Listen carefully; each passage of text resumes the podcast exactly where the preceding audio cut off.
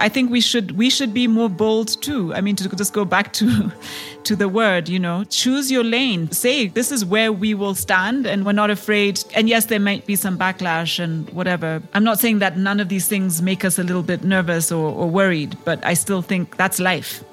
Um, you're going to upset some people, and there'll be a lot of people who will recognize it, and and many who will appreciate it.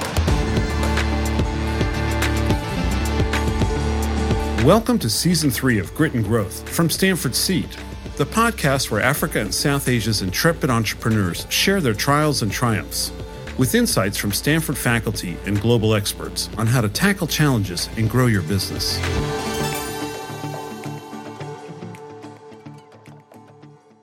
In the United States, over the past decade, LGBTQ rights have become more accepted Companies even changed their logos and branding in solidarity with the queer community for Pride Month, celebrated every June. Sometimes these efforts are criticized as rainbow washing, but maybe this view is a bit too cynical. We should not assume that progress is constant and linear. Here in the US, we face a concerted effort to demonize people who are gay, trans, or gender nonconforming. Major US companies, including Target, Budweiser, and Disney are facing a backlash right now as I record this for standing with the queer community. And while this backlash may hurt their sales, these are huge companies with enormous resources. What about taking a stand in a much more challenging context? Today, we're going to share a story of how an activist and a business owner are standing up for LGBTQ rights in Kenya, which is perhaps an even more daunting environment for corporate activism. The entrepreneur is someone you might already know. Remember Wandia from episode one of this season?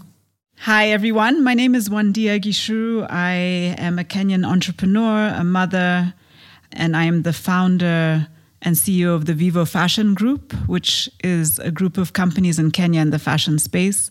In that episode, we discuss the origins of Vivo and their talent for identifying customer needs.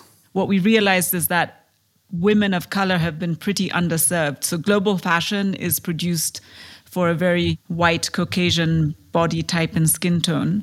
And a lot of black women struggle to find clothing that both suits them but also fits them well, whether it's in terms of the sizing, the colors, the silhouettes. And so people responded to the clothing just because for once they were able to walk into a store and sort of find ready-made wear that fit their bodies and their shapes and that they felt very comfortable and attractive in. Vivo has always been a socially conscious company, but recently they've gone one step further. They're taking a stand on LGBTQ acceptance. This is no empty gesture. In Africa, gay rights remain deeply divisive. Of the 55 countries that make up the continent, 32 have laws criminalizing same sex acts, with punishments ranging from prison time to the death penalty. Just this year, Ugandan lawmakers passed the Anti Homosexuality Act, which bans individuals from even identifying as queer. This is the backdrop to our story. But Wandia hasn't done this on her own. This journey wouldn't have been possible without the help of Chris Muriithi. My name is Chris Makena Muriithi. Very many people call me different names, but those are all my names. And um, if I was to describe myself, I would say I am a bold human being, full of life, joy, confidence, so that is who Chris is. And over and above me being a human being, I'm the CEO and founder of Bold Network Africa, an organization that um, uses storytelling and many different pillars to advocate for the LGBTQ community in Kenya and in Africa. Chris is non binary, which means they don't identify as a man or a woman. Instead of he, him, or she, her pronouns, Chris prefers they and them. And by the way, you may hear several points during this interview where somebody gets a pronoun wrong. But Chris says mistakes like this are normal. We are all adapting to change. And as long as you're working from a place of respect, then you can expect grace. Tell us a little bit about Bold Africa. What does Bold stand for? The many different names that queer people, you know, are given. You're very brave, you know, you've you've come out then you're odd. So the letter O was odd. You're always different from what other people are doing. Then you're very loud, even in your expression and in your fashion and then D still stands for different. So I just, for, for me, it was all those words that had been used, you know, to put us down or to make us look like we're not like any other human being. It's just to marry them and then we say we are now bold. So Bold Network Africa is an organization that does advocacy for the queer community using storytelling. So that is our spine, you know, storytelling. But we have many many different pillars that now come after that. I love it. So advocating and accelerating acceptance of the queer community yeah. in Africa. Chris's own story starts at an unexpected place on television. After high school, I came to the city to chase my own personal dreams. I wanted to be an actor, so I came to Nairobi and I started off acting at the National Theatre. After that, moved into TV, and I was part of a local TV program that was on for a couple of years called Tahidi High. That's where the name Makena came from because that was my acting name. Tell me about this show, Tahidi High. It sounds like Beverly Hills 90210 or something like that. What was it? Tahidi High was a high school drama. And so I was the head girl in Tahidi High then for four years. Just pretty much a lot of drama and everything that happens in high school, you know. So Tahidi High was known to have all the rebels, all the fun people, all the serious and strict people, and that's where I was. But it, it was just that, and it was loved, you know, in, in Kenya with the generation that was on at that particular point, because everybody in one way or another felt that they could connect and they could see themselves either when they were in high school or if they were in high school at that particular point, they could still also see themselves. So that was Tahidi High, an amazing, amazing program, and, and really, really built my acting career as well. Very cool. So, what comes next after acting? After that, BBC came into East Africa, set up a base here in Nairobi, applied for a reporter role there. Then I moved on to the BBC for three more years as well as a reporter and producer for African youth programs based in Nairobi. The work that Bold does is vital because queer people in Kenya face discrimination and violence. So, Chris, what is the state of LGBTQ rights acceptance in Kenya?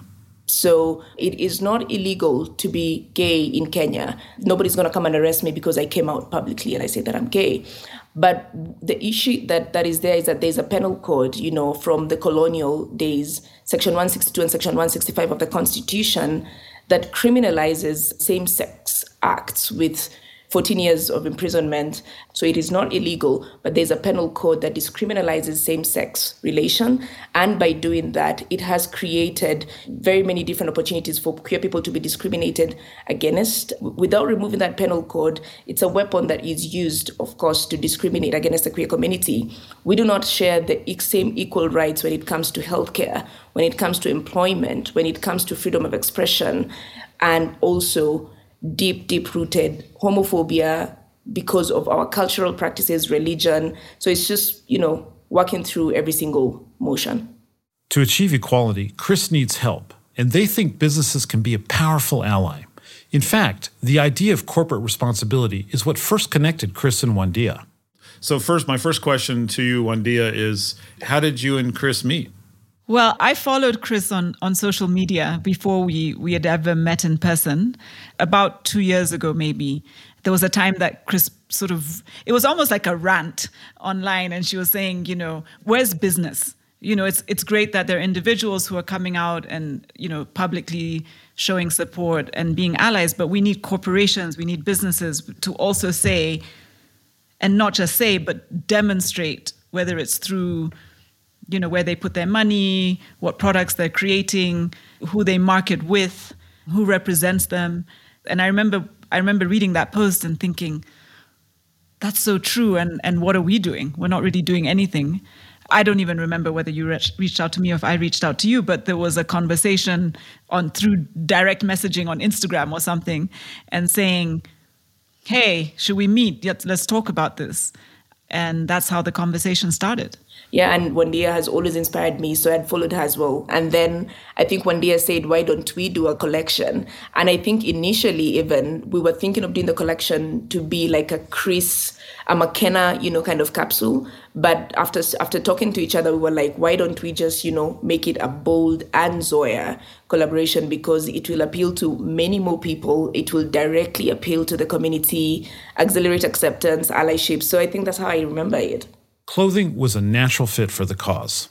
Fashion is something that, you know, the people in the queer community really embody because it's one thing that makes them, you know, feel seen, like their identity, you know, is, is out there. It's such a big, big thing when it comes to LGBTQ culture. And the line could address a market gap, much like Vivo had done for African women. So, when we think about fashion and wardrobe, are there specific problems or pain points? You know, we heard from Wandia about this, the general problem that clothes aren't made in Africa for Africans based on body type, but also preferences for colors and patterns and styles. Is this similar? Does this mirror uh, the pain points for the LGBTQ community in terms of buying, finding great fashion? 100%. You know, every single time I walk into a mall, I have to go to the men's section to buy a shirt. You know, I have to go to the men's section to buy pants. And of course, they're not going to fit me the way they're supposed to fit because they've been cut, you know, for, for a man. So there is a great problem. And, and not just only me, even when I speak to other people in the community, you hear them say, I have to go to the women's section, get something, then go get it modified so that it can be able to work for me. But the collaboration wasn't just about creating a product. It was about starting a conversation. For me, even before Bold Network Africa, the way I made many people in my circles accept me was through education. And I knew that most of them were ignorant and not because they want to be like that. It's just really because they have never ever watched something, read something, or just even taken the time to understand what it means to have a queer friend, what it means to have a queer cousin. Before they could educate others, Vivo first had to look inward. I'd already knew we were going to do something, but we hadn't gone into the details of what is the collection going to look like. Once you go down that path, now you're just in work mode, you know, you're just like doing prototypes and patterns and you just focus on the on the product and I wanted the why and the understanding to come before that. And so even before we started jumping into what would the collection look like and what are the styles what are the pieces? I think one of the things that i felt was super important is that we took a step back and sort of said well if we're going to do this we don't want to do it just as like a pr exercise tick the box but you know can we figure out why we're doing it why it matters? And not just a conversation between chris and i but really to get the vivo team and the staff whether they were directly going to be involved in the collection or not, but just so that as an organization, we learn from this and we become more accepting. And I remember when Wandia said, Look, I think for me it's very important that we talk to the staff, that they understand why this is important. They understand who we are making this for so that even when they are doing the work, it's it, it's not just the work, but tomorrow they might educate someone else. Tomorrow we might have you know someone who is queer who is working in this space, and how would we want them to be treated? And for me, that was I was just like 100% because that's what I like to do. I like to educate. I like to talk to people and just make them understand that all these different biases that we have really we don't need to have them. And so Chris and some of her team from Bold came and ran a diversity and inclusion workshop specifically talking about diversity issues within the queer community and within organizations not understanding that. Not everyone at your organization will share your beliefs. And while Wandia wanted to take a stand, she also wanted to respect her staff our head of production is is a very very religious person. In his part-time he's a pastor. And and I I was worried that he might be very uncomfortable about having his team produce this collection knowing who we're producing it for. And even he even he said no it's fine yeah, we make clothes, we'll make clothes for, for anyone. That's not an issue. I mean, there were Muslim women on the team who are in full hijab. And also, I mean, I, I literally, especially with the people who were working directly on the project, I was like, if any of you are uncomfortable, you can say so. You're not, I'm not going to force you to work on this, but I want you to understand why we're doing it. And literally everyone stayed on the project. No one left. By giving her staff the choice to opt out, Wandia could push forward on the cause while still taking care of her employees. And that can make a huge difference. Chris knows firsthand the power of a supportive employer.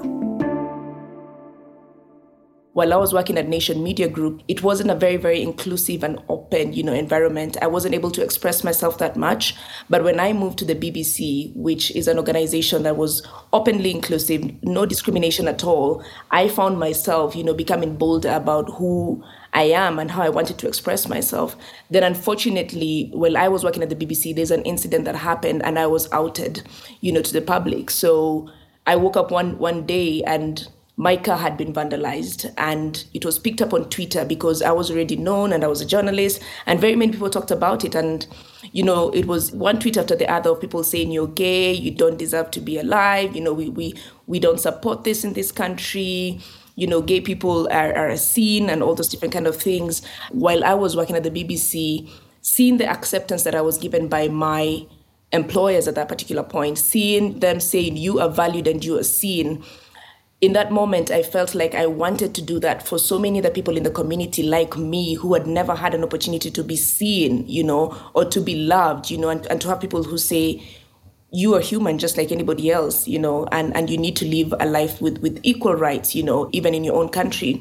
So while I was at the BBC and after that incident, I remember uh, starting to think of what are some of the different things that I did to be able to to come out and say, actually, this is my story and I want to own it. TEDx Parklands in Nairobi, Kenya approached me and they said, look, we've seen what you've gone through and we want to give you an opportunity to own your story on a TEDx platform. And I said, 100%. So I came out, you know, to the whole world through a TEDx and it was themed Choose to be Bold because that's what I did many years, you know, I was I was not living an authentic life, but all of a sudden I was like, I choose to be bold.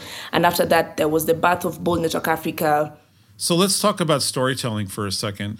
You know, they say in great fiction, you don't tell us what the character is like, you show us who the character is by their actions and their words. So is the idea behind storytelling rather than, you know, telling someone, look, the queer community is part of the human community and should be treated equal, but rather you want to create a sense of cultural empathy for these stories, for the people who tell these stories. So tell me a little bit more like whose stories and what stories are you telling on the Bold Network?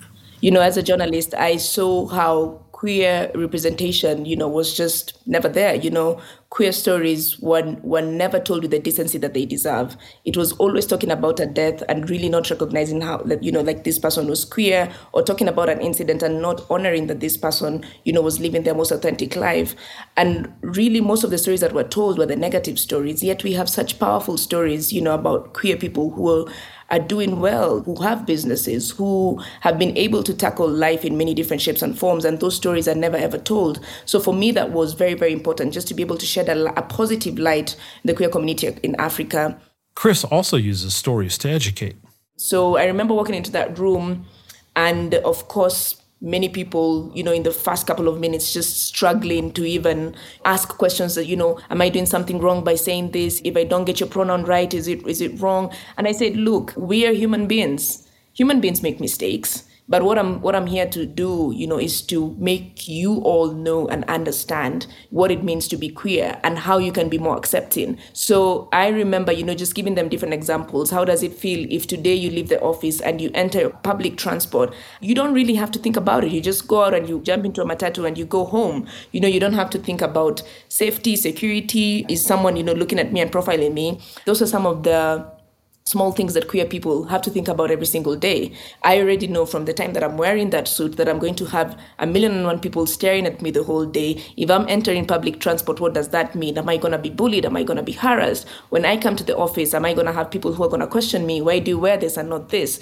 You also understand that there's some certain things that people disagree with you. How would you want them to treat you? Would they would you want them to say that you're an outcast and we never want to sit with you on this table? Or would you want them to say, even with your difference, we we, we accept you to the table because our differences make us stronger.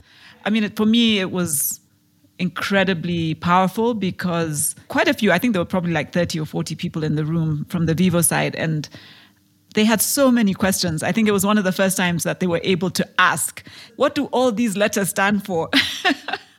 and what does it mean? And are you born like that? Or, you know, the kind of things that they probably have been thinking all along. And I remember, Chris, that towards the end, of the session, you asking, you know, now that you know, now that you are a bit more aware of what makes up this community, raise your hand if you know somebody, like someone in your family, a neighbor, a, a, colleague that you see regularly, a person whose maybe shop you go into all the time. Raise your hand if you know somebody who's in this community, and every single person raised their hand.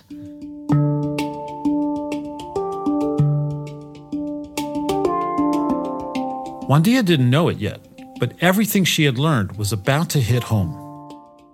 I mean, I had no idea when we started talking that it was going to become such a personal journey as well.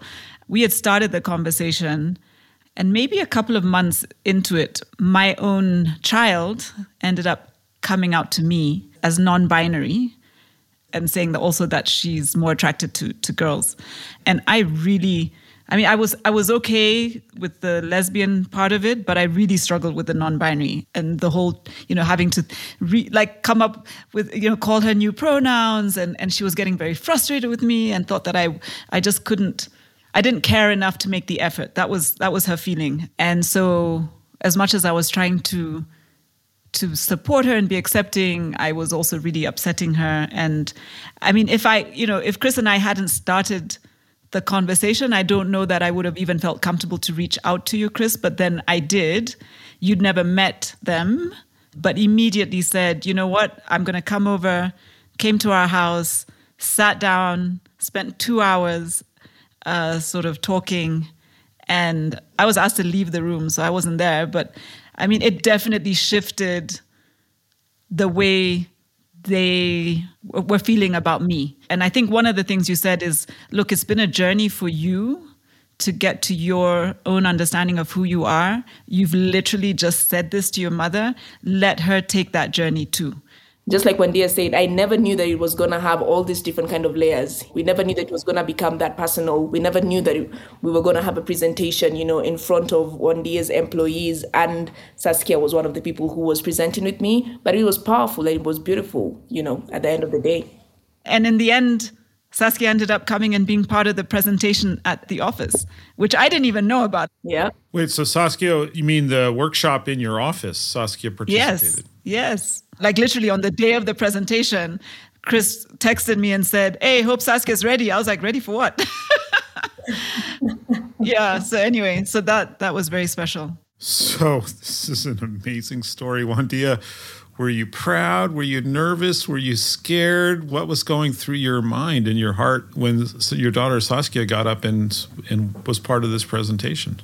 Well, first I didn't know, so I was surprised, and I had no idea. And she wouldn't tell me even after you you texted, and I was like, "Well, what is this all about?" Like, wait, you just wait and see. But I think more than anything, I was proud. They were 16 at the time. Uh, Saskia's quite introverted, so even just for for them to have had the courage to do that, I, I knew they were nervous. But yeah, so I was I was I was very proud and and also proud of the team, proud of Vivo, proud of the questions they asked and their willingness to engage. And I mean, I felt definitely everyone walked out changed to some extent and probably a lot more allies. I mean, the more you guys explain it, the more I love this collaboration. You know, there's the education part, right? Step one, understand. Step two, don't be hostile. Step three, walk a mile in my shoes as I get on public transport. Step four, empathy. Step five, allyship, maybe. And and even if people are maybe aren't willing to, you know, go out and and march or protest, giving them an opportunity to work on this cool fashion collection is a way to be an ally that's safe, right? For especially, you know, you're describing a group of people who are unsure even what is the right terminology to use and how to how to address people in the queer community. So that whole journey is so is actually so brilliant. With the team on board, they got down to work. I think what we did first was try to understand what are the limitations.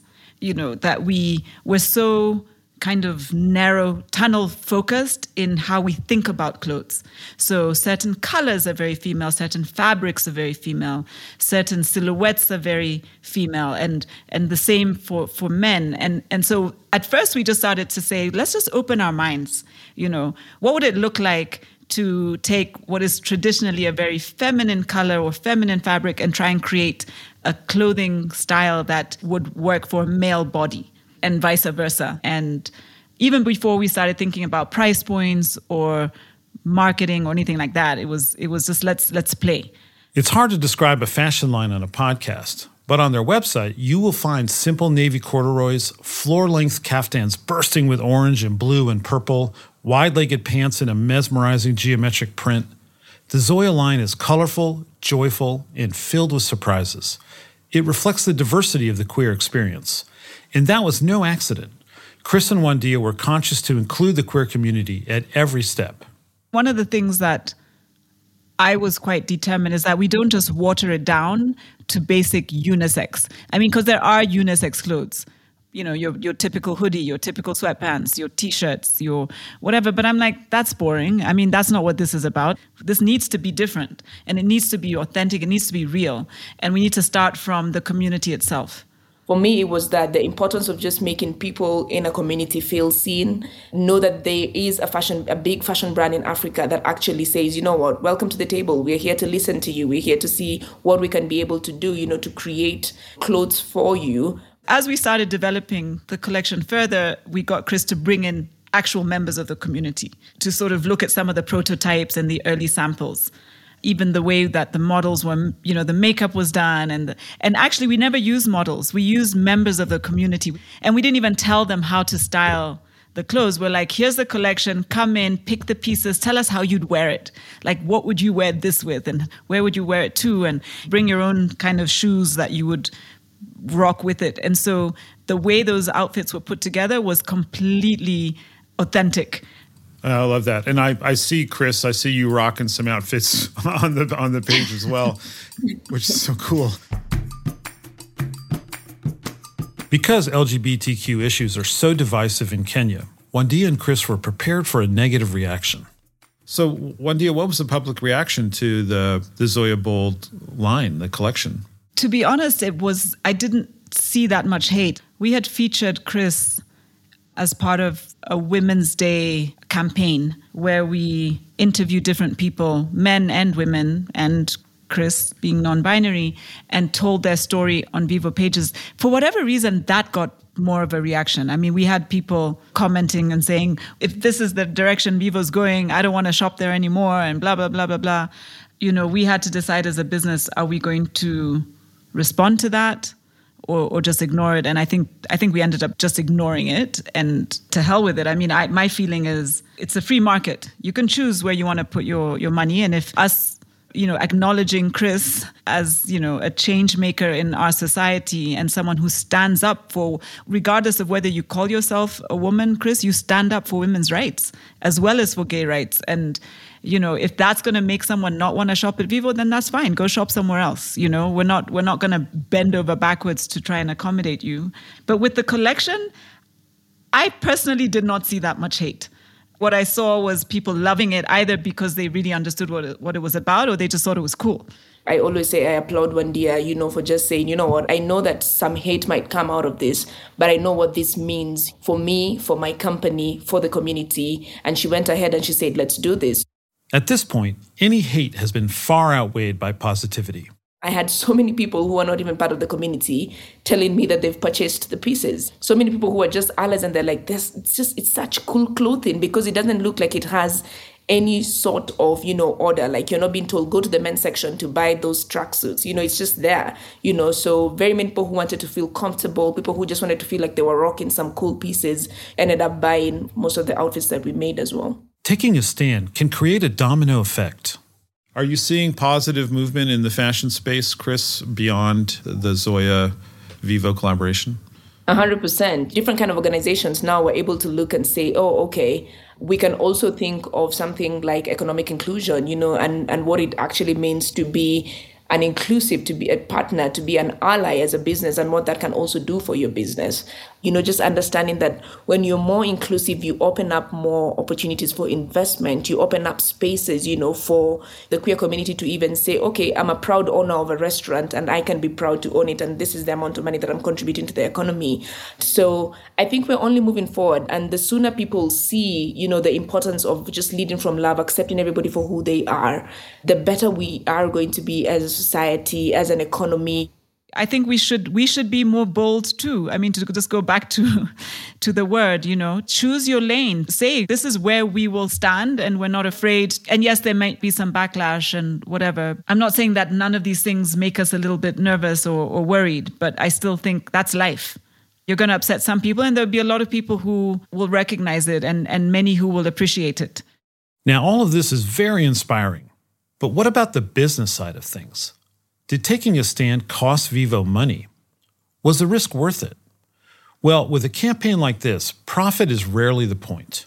I don't know that anyone at that point was cared that much about whether or not we were going to make tons of money from it. It was just like, guys, look at this. We're here. We're being seen. We're so excited. We love this. A chunk of it goes back to Bold Network Africa. So we see it also as a, a way to give back.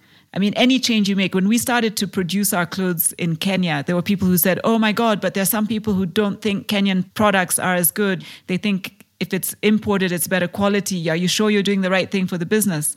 And I'm like, I want to employ people.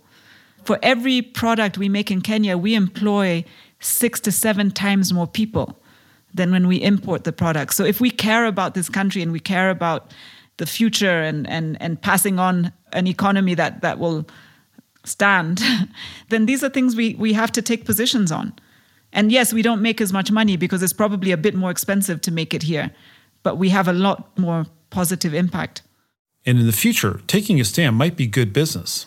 Another thing I would say is I do think in the long run it is going to make business sense as well because what you'll see is, you know, in a world of increasing choices and a lot more competition, people will start making choices based on what they believe a brand stands for. I mean, I see it with the younger generation. It's sort of, you know, where do you get your stuff made and, and who's making it and who do you employ? I mean, they're asking these kind of questions. So even if it's purely from that profitability, whatever point of view, I think you'll need to think about where you stand. Maybe not today, but definitely in the future. Taking a stand has left a lasting impact on Vivo.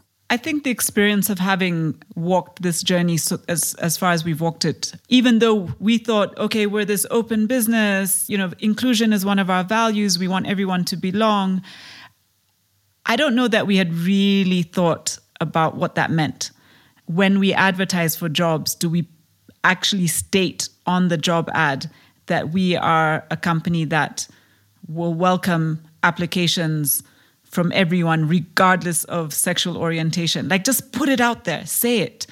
When we hire people and orient them when they go through their induction, do we make it obvious that this is part of what we stand for and that we will not tolerate discrimination? I think I think I was always a lot more conscious of it from a gender point of view. I mean, I have fired people in the past when they're sexist. You know, if they refuse to listen to somebody because that person is a is a woman. I mean, I've always been very clear about that. So I think, you know, as business leaders who are trying to build companies that will stand for something that are true to the values they claim to stand for, then, you know, we should be questioning this and not just for the queer community, but for race, for gender, for religion, you know, in in all ways. To Chris and Wandia, the Zoya Bold collaboration has been a huge success. I think for me, when I think about this collection, it's more than a collection. It's really people were reminded to be human beings, you know, from the onset, from the conversations that we had with them, to them, you know, helping to produce this collection, to seeing other people wearing them and them feeling seen, you know, and happy. So for me, it was it's really just what humanity should be. And I want to keep doing it. You know, I think we're due, Chris, to start talking about the the next one. Summer collection. Summer collection. The story on LGBTQ rights in Africa is still being written. Since we met with Chris and Wandia, the National Gay and Lesbian Human Rights Commission won a victory in Kenya's Supreme Court. But that win has sparked open criticism from Kenya's president and increased violence against the community. And this fight isn't just happening in Africa. In the United States, years of progress are under threat from hostile legislatures and state leaders who are actively banning books, punishing corporations that stand with the queer community, and passing don't say gay laws. Taking a stand carries risk, but living boldly and brightly as a queer person in Africa often carries much more. As a business owner, consider the influence that you have and how your platform might help others. Being an ally matters most when it's hard. In the making of this episode, Chris shared the concept of holding space to be a better ally, to be able to educate people, you know, about the queer community. If you have someone who you know who is queer, always hold that space for them because we know that we are still marginalized and we definitely need people to hold our hands so that we can be able to enjoy the same privileges that everybody else does. As we come to a close, I'd like to hold some space for them to deliver their message. I always go back to the basis. We are all human beings, really just trying to do this thing called life we have to move from a space of love. You know, parents have to understand that you might have children who might walk up to you and say that this is who I am. And that particular point, what they need from you is love. They don't need you to understand. They don't need you to immediately say, oh, wow, I embrace you. You know, I fully understand everything that is going on. But what we need is love. You know, when it comes to the rights and, and where we're going, we are only moving forward we will never move backwards. It is next to impossible to think that you know the generation that is coming you will be caged the same way that we were caged. I want to thank wandia gichuru and chris muriithi for choosing to be bold.